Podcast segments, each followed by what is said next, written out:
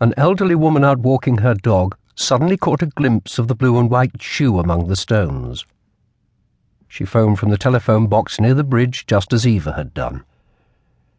When the police arrived, she was standing somewhat self consciously by the bank with her back to the corpse. One of the officers, whose name was Carlson, was first out of the car. He smiled politely when he caught sight of the woman and glanced inquisitively at her dog. He's a Chinese crested, she said. It really was an intriguing creature, tiny, wrinkled, and very pink. It had a thick tuft of dirty yellow hair on the crown of its head, but was otherwise entirely bald. What's his name? he asked amicably. Adam, she replied. He nodded and smiled, diving into the car's trunk for the case of equipment. The policemen struggled with the dead man for a while, but eventually got him up on the bank where they placed him on a tarpaulin. He wasn't a big man. He just looked that way after his sojourn in the water. The woman with the dog retreated a little. The team worked quietly and precisely. The photographer took pictures. A forensic pathologist knelt by the tarpaulin and made notes. Most deaths had trivial causes and they weren't expecting anything unusual. Perhaps a drunk who toppled into the water.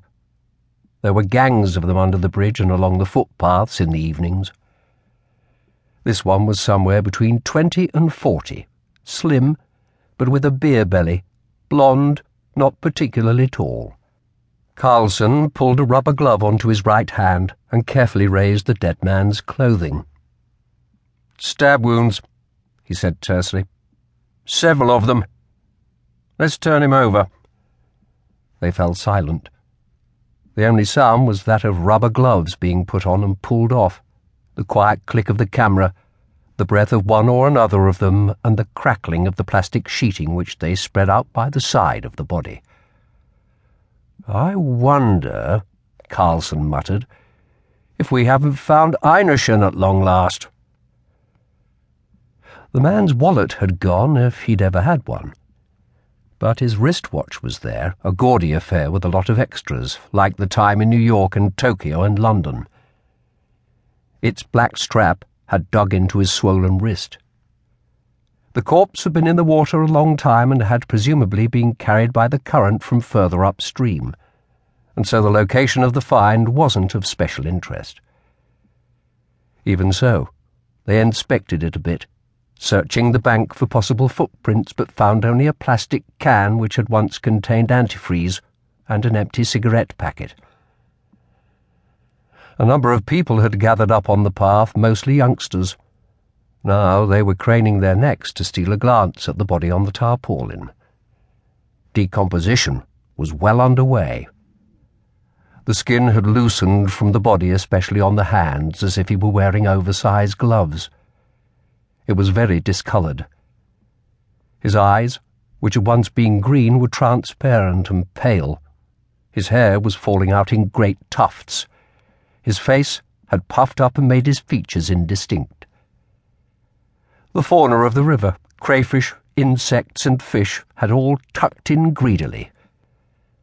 The stab wounds in his side were great gaping gashes in the ashen white flesh. I used to fish here, said one of the boys on the path. He'd never seen a dead body in all his seventeen years. He didn't really believe in death, just as he didn't believe in God because he'd never seen either of them. He hunched his chin into the collar of his jacket and shivered. From now on, anything was possible. The post-mortem report arrived a fortnight later.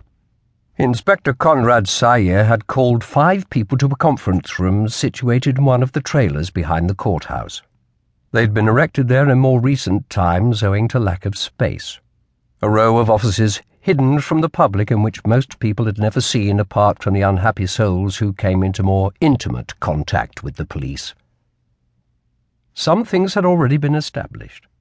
They knew the man's identity, they'd got that right away because the name Yoran was engraved on his wedding ring. A file from the previous October contained all the information.